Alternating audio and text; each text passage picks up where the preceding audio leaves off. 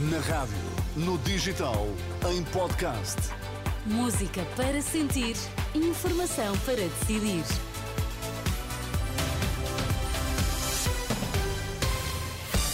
As notícias com Vítor Mesquita. Boa tarde, Vítor. Quais são os destaques? Boa tarde, Sónia. A inflação recua em fevereiro para os 2,1%. Quinto dia de campanha, partidos na estrada, reportagem nesta edição.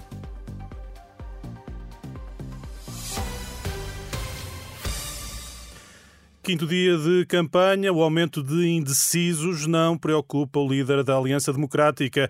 É a reação de Luís Montenegro à mais recente sondagem que coloca a AD em vantagem, apesar de ter caído uns pontos percentuais nas intenções de voto.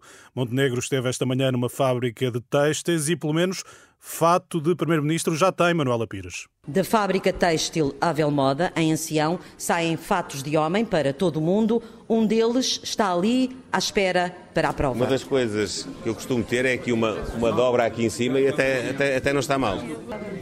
Faça lá milagres. Ai sim, andaram a investigar. Eu bem me parecia que isto era assim uma pontaria. As medidas já tinham sido enviadas, tamanho 56, faltam apenas uns retoques. A costureira coloca alguns alfinetes num fato que já tem destinatário. Não, este, este aqui é exclusivo para Primeiro-Ministro. É vida.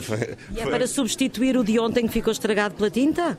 Sim, esse já não tem cura, portanto vai mesmo ter que ser substituído. Luís Montenegro espera que daqui a uns meses o fato seja enviado para a morada, em São Bento. As sondagens colocam a AD em vantagem, mas há ainda uma grande percentagem de indecisos. O líder do PSD diz que está a fazer o que pode para esclarecer todos os portugueses. Eu só estou mesmo preocupado com uma sondagem, que é do dia 10. Mas o aumento dos indecisos não o preocupa? Não me preocupa nada. Só me preocupa uma coisa que é esclarecer os portugueses e motivá-los à participação. Isso quer dizer que não estão esclarecidos ainda?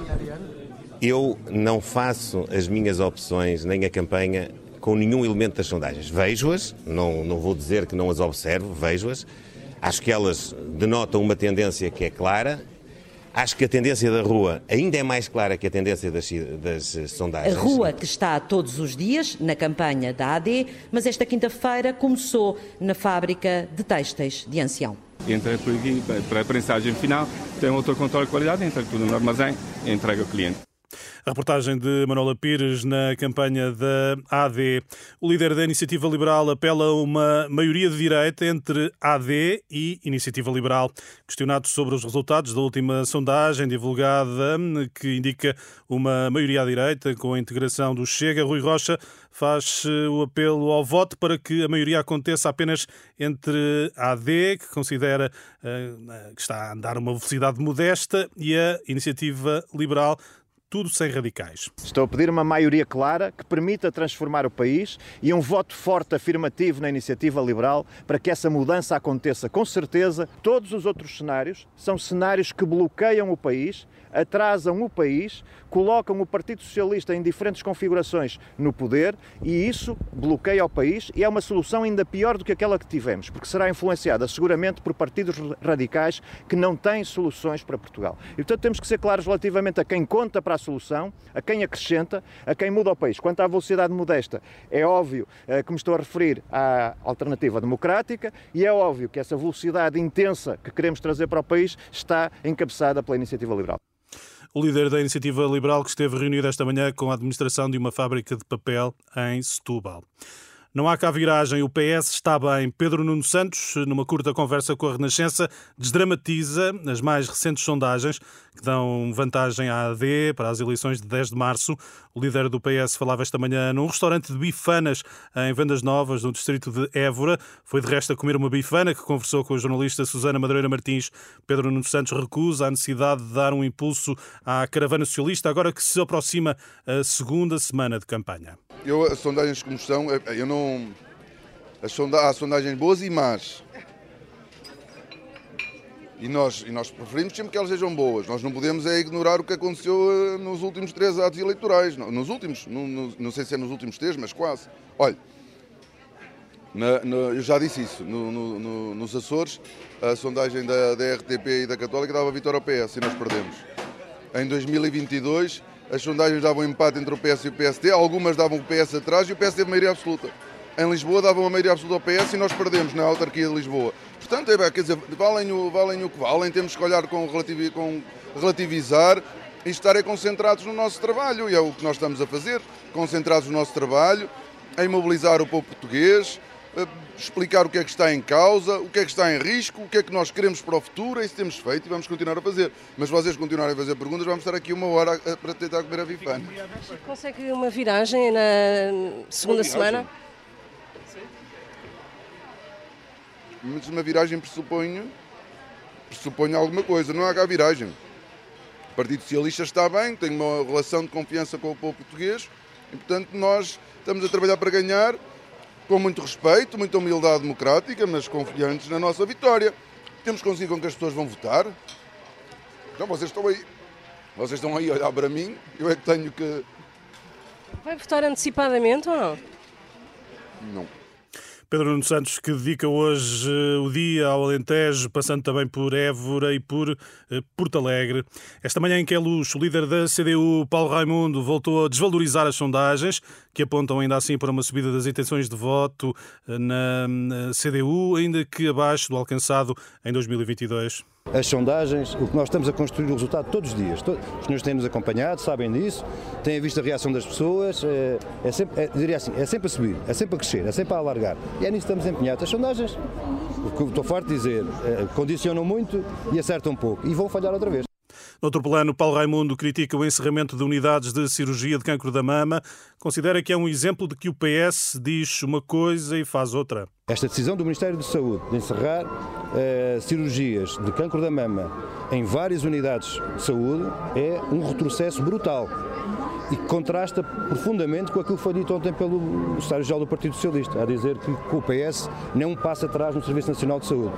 Declarações de Paulo Raimundo aos jornalistas numa manhã de arruada da CDU em Queluz. Olha, depois é uma coisa, é Diga, assim, diga. Infelizmente eu, eu não tenho médico de família, gostava de ter médico de família. Pois, claro, olha, já somos têm, dois. Têm, têm que resolver o, o nosso problema. Há 28 anos. Salário- Estou com ordenado mínimo. a gente pode falar do que quiser. Se não resolvemos estes problemas, não resolve problema nenhum. No final, algumas coisas vamos conseguir. Temos que conseguir então. Então qual é a alternativa? É ficar parados? Não pode ser. O país tem que andar. Claro, andar e para a frente, não é para trás. Para trás já basta Claro, assim. né? tem que ser. Vamos embora que é para não atrapalhar o autocarro. Já basta o que basta, não é? Paulo Raimundo, a CDU, numa arruada esta manhã em eh, Queluz. O PAN insiste que entendimentos só depois das eleições. Esta manhã em Viseu, Inês Sousa Real eh, continuou sem dizer se aceita um acordo com o PS. Aos jornalistas, a líder do PAN reforça ainda que tudo vai depender da aproximação às causas do partido. A nossa vontade é de facto uma coligação e um compromisso com os portugueses. O PAN é a única força política que tem esta visão ah, das três causas como pilares essenciais da nossa sociedade para a Assembleia da República. Somos os únicos que ao longo de todo o ano se preocupam quer com o ambiente, quer com os animais, mas também com questões sociais e humanas incontornáveis e nesse sentido o nosso grande foco e o nosso grande compromisso é trabalharmos para as nossas causas. O resto, todo o cenário pós-eleitoral será avaliado no dia, após o dia 10 de março e teremos que ver que condições e que aproximação é que é feita das nossas causas por parte de quem esteja em condições de formar a governação. Declarações de Inês Sousa Real esta manhã em Viseu, onde também reagiu à sondagem da Católica, que dá dois deputados ao PAN. A líder do partido prefere olhar com cautela para os dados, sublinha que o importante é dar força às causas que o PAN defende. É oficial, a economia cresceu 2,3% em 2023 e evitou a recessão no quarto trimestre.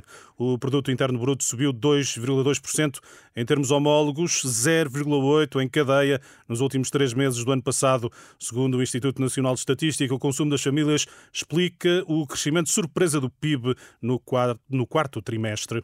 Após a subida de janeiro, a inflação terá recuado para os 2,1% em fevereiro, uma descida de 0,2 pontos percentuais, é o que indica a estimativa rápida do Instituto Nacional de Estatística. No entanto, a taxa continua superior à registada no final de 2023, que era de 1,4%. Um conflito nuclear estará a tornar-se um cenário cada vez mais realista. É a leitura da especialista em relações internacionais Sandra Dias Fernandes, depois do presidente russo Vladimir Putin ter acusado a NATO, no discurso do Estado da União, de estar a preparar um ataque contra território russo. À eh, Renascença, Sandra Dias Fernandes refere que Macron trouxe à tona esta semana a discórdia que existe entre os países da União Europeia sobre o eventual envio de tropas para a Ucrânia, situação que, diz, coloca Putin numa posição de força. Foi revelador de uma certa eh, de uma cacofonia dos europeus né, e que Putin gosta imenso dessa cacofonia, porque permite-lhe dividir para reinar, permite-lhe eh, fazer esta propaganda no sentido de dizer que a Europa está decadente, que não tem projeto político, eh, que não, não, sabe, não sabe definir um rumo, um futuro, e que a Rússia, sim, é um país muito sólido. E hoje Putin, de facto, fala a partir de uma posição de força, como eu dizia, do ponto de vista militar, está numa postura bem mais favorável do que estava no ano passado, do ponto de vista económico, não houve a recessão anunciada uh, para a Rússia, aliás, nem para o resto do mundo, na verdade, e, portanto, o que se pode dizer hoje é que um, eh, esta hipótese está hoje muito mais, é hoje muito mais realista do que era há um ano ou dois atrás. A especialista em relações internacionais Sandra Dias Fernandes, ouvida pela jornalista Ana Fernandes Silva sobre o discurso desta manhã de Vladimir Putin. Encontra estas e outras notícias em permanente atualização em rr.pt.